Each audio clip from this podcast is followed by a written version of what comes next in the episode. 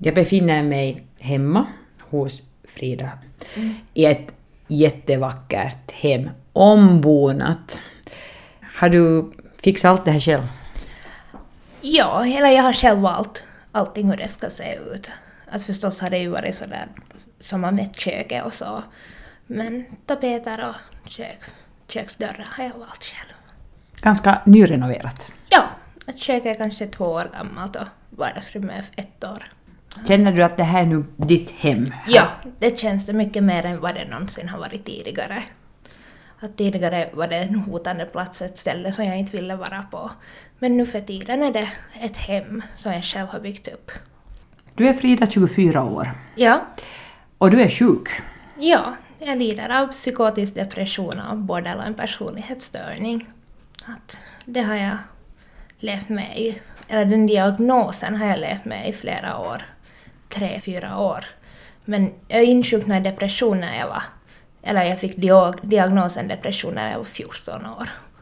Mm. Hur länge före det mådde du dåligt då? två år före. Att det mi- minne som jag har av att jag skulle ha mått dåligt så var jag två, 12 år gammal när jag skar upp skar min handled med pappas rakhyvel. Att det, det är egentligen det första minnet som jag har. Att varför vet jag inte och hur det gick till men jag mådde så dåligt. Jag kände mig utanför. Som om det skulle aldrig bli bra. Och jag, hade inte, så- jag isolerade mig väldigt mycket. Att jag ville inte ha kontakt med mina vänner och så. Skedde det här gradvis? Ja, det var nog gradvis. Att först började jag liksom fundera en massa på mitt liv och, och hur det var för när jag mådde då. Alltså, vad var den här känslan varför mår jag dåligt? Och så blev det liksom värre och värre tills jag bröt ihop på en engelska lektion minns jag. Att jag bara grät och grät och grät och min engelska lärare skickade mig ner till skolterapeuten. Och där talade jag med henne och började gå en gång i veckan, två gånger i veckan beroende på mitt mående. Och till sist så skickade hon mig till Lojo öppenvården och vart jag träffade en terapeut sen som jag gick till ett par gånger. Han skrev ut de första medicinerna åt mig och, och så gick jag där ibland.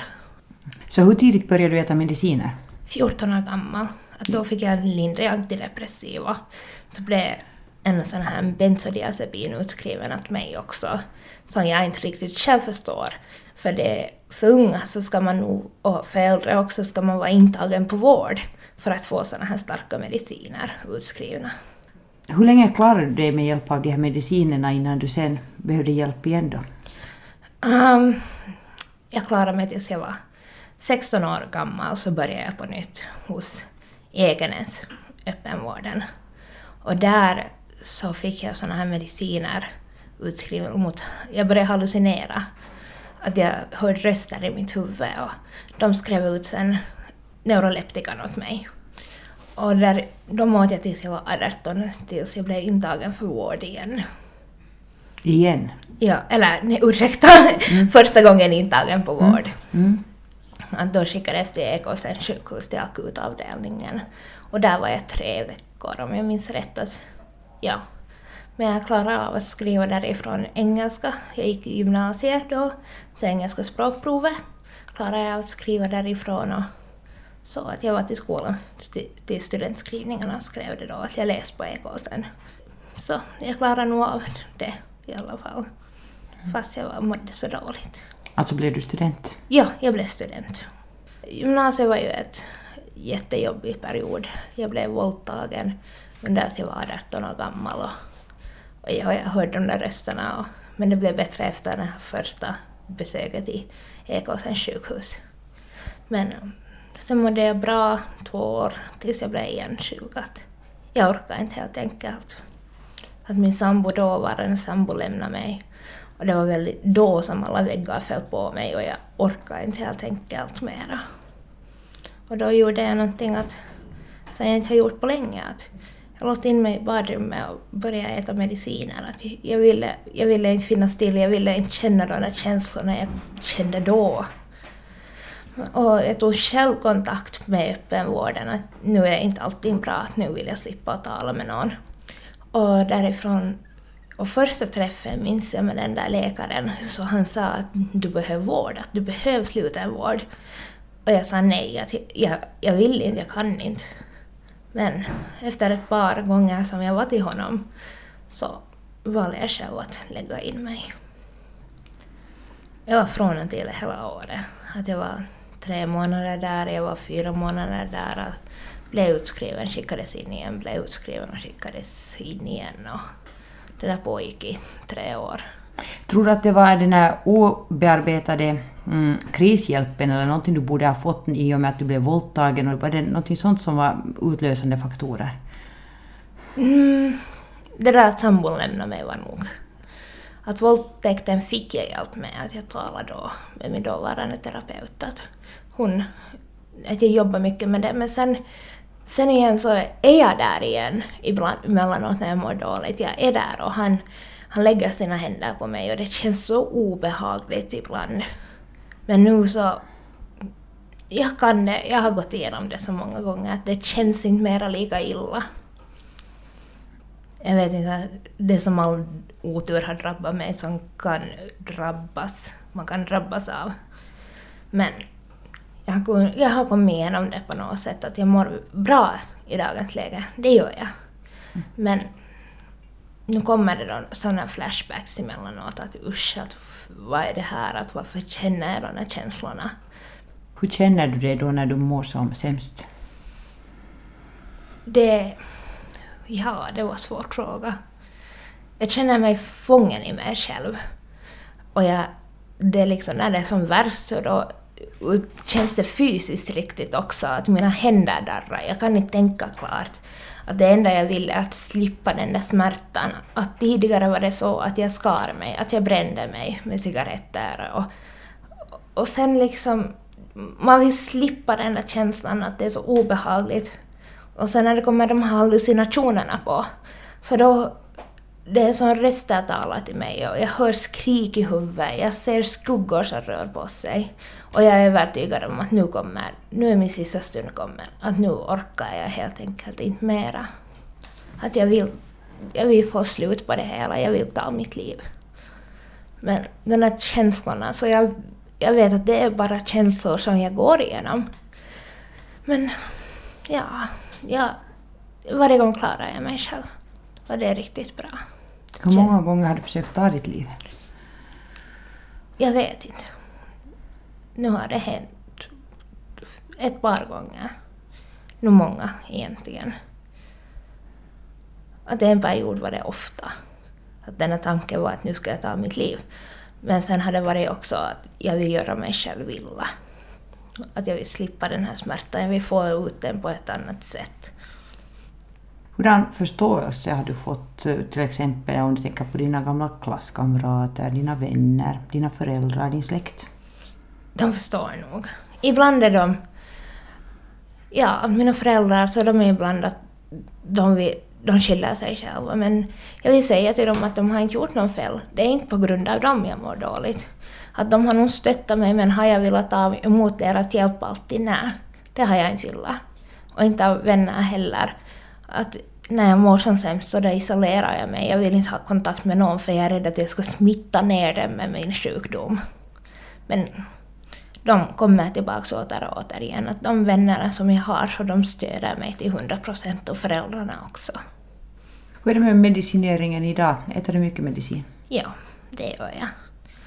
Att vissa har jag slutat med här, att jag har fört tillbaka de här bensodiazepinerna när jag har varit beroende av dem så jag vill inte, jag vill inte fastna där igen, jag vill slippa det.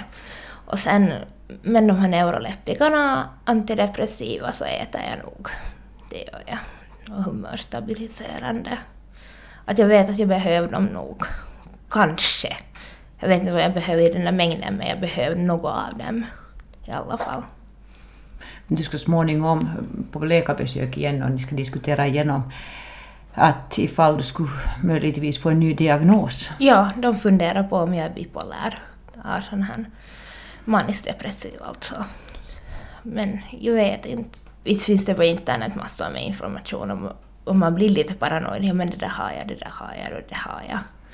Så jag vill inte riktigt egentligen läsa om sånt. Att de får, jag ska göra tester och de ska sen diagnostisera mig.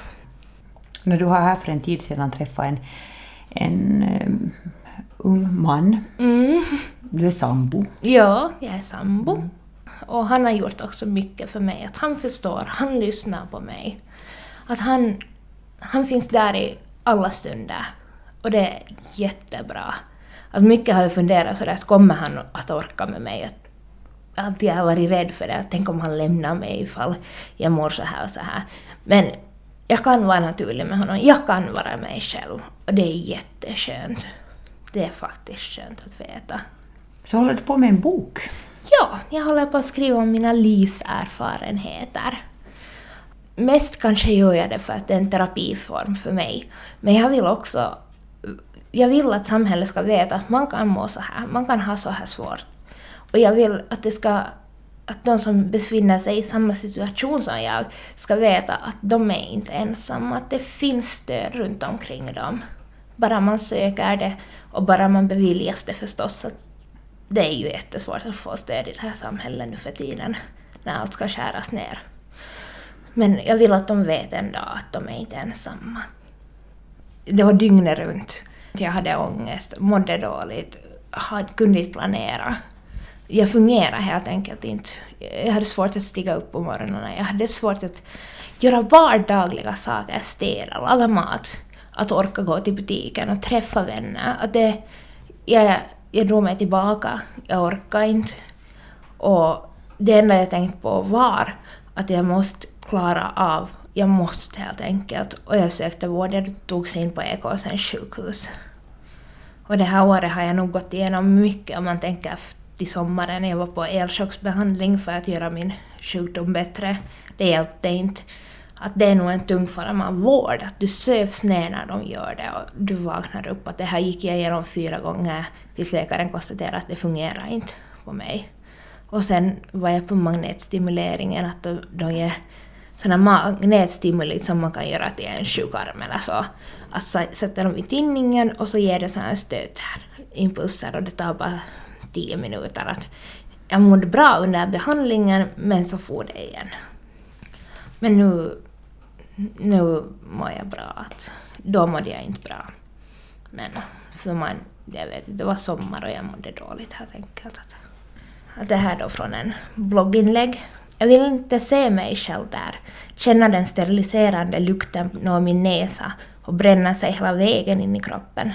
Eller se den där korridoren som svänger, svänger till höger och inte känna de låsta dörrarna som inte ger vika hur man än bankar och sparkar på dem. Åka ambulans till Västra och bli ihopplåstrad igen. Det mesta är mitt blod och normalpuls. Där satt jag på sjukhuset i deras väntrum i tre timmar för att bli omskött medan en liten flicka pekade på mig och sa till sin mamma ”Daddy Leonhätä, Daddy Leonhätä”. Jag tror hon insåg mera vad som var fel på mig än någon annan. Men jag blev aldrig skickad till avdelning 5 som avdelningen hette för allting ändrades. Åkte istället taxi hem. Hem till mina katter, hem till det som borde vara ett säkert ställe. Den vård du har fått um, när det gäller till exempel anstaltvård och öppenvård, så vad har du att säga? Jag börjar med anstaltvården. Då före avdelningar stängdes på Ekåsens sjukhus och det fanns alla möjligheter, olika rehabiliteringsformer att gå till. Så då fungerade det. Då fungerade det. Det fanns den här akutavdelningen, det fanns två rehabiliteringsavdelningar, det fanns två långtids, långvårdsavdelningar heter det väl. Så då funkade det, för det fanns olika resurser. Men i dagens läge, nu är den här ålder, det här för personer över 65 som lider av någonting. Så de är slagna ihop med akutavdelningen. Det, det, funkar inte alls. Det är så stor kontrast mellan 18-åringar och 65-åringar. De äldre behöver hjälp till vässan, eller de flesta behöver. De behövs kläs på, de måste matas och så vidare. Att det fungerar helt enkelt inte. Det är hemskt att se på. Vårdarna så de är så stressade att de hinner inte helt enkelt med allting. Att man märker på dem att de är irriterade när någon annan frågar någonting som fungerar. För att de måste passa de här äldre så mycket när de är dementa. De, de vet inte vad de gör, de förstår inte vart de är. Helt enkelt. Att det här rehabiliteringsavdelningen som finns kvar så den kan jag inte uttala mig om för jag har inte varit där. Jag har bara varit på den här akutavdelningen nu. Och sen talar den förstås om att stänga ungdomssidan, vilket jag tycker är jätteviktigt. Att det finns här i trakterna någonting sånt för ungdomar i alla fall, och barn. Att det är jätteviktigt. Att jag förstår inte jag förstår helt enkelt inte vad det tänks på. Att det, det skärs ner i helt enkelt i fel ända. Det gör det. Men öppenvården sen, det som... Jag, måste, jag kan ju bara tala om mina egna, min egen erfarenhet. Att jag har fått bra vård här. Jag träffar min psykolog en gång i veckan. Läkaren har jag telefonkontakt med eller sen får jag dit och träffar henne. Och sen finns det ju den här broverksamheten som är en samarbetsavdelning, en samarbets enhet mellan öppen och slutenvården. Att den här broenheten, så de personerna som är där på jobb kan komma hem till en. Eller så kan man åka dit för att tala med dem. Och det kan sen rekommendera att hur, hur man ska gå tillväga. Att det tycker jag är bra att det finns någonting sånt i alla fall. Men ja, sluten slutenvården är i alla fall så irriterad och arg på.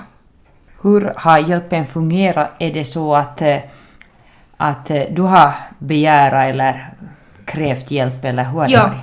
det har blivit så. Nu har jag blivit tvångsintagen men det är oftast efter att jag har försökt ta en överdos eller har mått så dåligt att jag har måste söka hjälp. Att det har ju kommit från min sida. Att inte, inte någon och sträcker säger att hej, att nu måste du börja igen. Utan det har kommit från min, min, mitt initiativ. Jag vet inte vart ifrån den här hjälpen sen ska komma till de som är isolerade, som inte kan helt enkelt be om hjälp. Att det är svårt, där, där behövs det nog en lösning. Det borde finnas sådana här eh, möjligheter så det finns när, eller fanns på Ekåsens sjukhus olika eh, det fanns konditionssal, det fanns fysioterapi, det fanns eh, terapisal vart du kunde göra vad du ville ungefär. Att det borde finnas, någonting sånt borde det finnas. Någonting som man sysselsätter händerna med? Ja! ja. Och hjärnan? Ja, hjärnan. Ja, att man har något annat att tänka på, något lätt att göra i början fast. Och sen kan man utöva något krä mer krävande om man vill och man tar det i sin egen takt. Idag är du ju sjukpensionerad. Ja, att jag går på rehabiliteringsstöd och sjukpension. Att det, tanken är att jag ska återgå till arbete någon dag. Så jag har så här rehabiliteringsstöd, men det heter ändå sjukpensionerad deltids, tidsbunden sjukpensionering. Jag vill jobba, jag vill, jag vill fungera igen. Att jag vill jobba, jag vill ha en stadig inkomst, för det är ju jätteliten inkomst som man klarar, måste klara sig på när från hela sjuk, sjukpensionsbolaget. Och jag hoppas att jag kan jobba igen. Mm. Du är student men du hann aldrig vidareutbilda dig? Nej, eller skaffa dig någon jag utbildning? För jag visste inte, som många andra, jag, jag visste inte vad jag skulle studera. Så jag gick till jobbet, jag började jobba. Det skulle nog vara bra att skaffa sig en utbildning. Det, det skulle vara bra. Och jag vill ha en utbildning också. Du tänker hemskt mycket framåt. Ja, det gör jag. Jag har inte tidigare gjort så här men, men nu är det att jag vill ha en framtid och jag vill planera. Visst är jag till en del trött på mig själv och jag är trött på det som jag har. Så jag vill göra en stor förändring i mitt liv. Att börja jobba. Och jag har alla möjligheter. Det har jag. Jag har så mycket stöd runt omkring mig. Och så det kommer nog att lyckas. Det kommer det.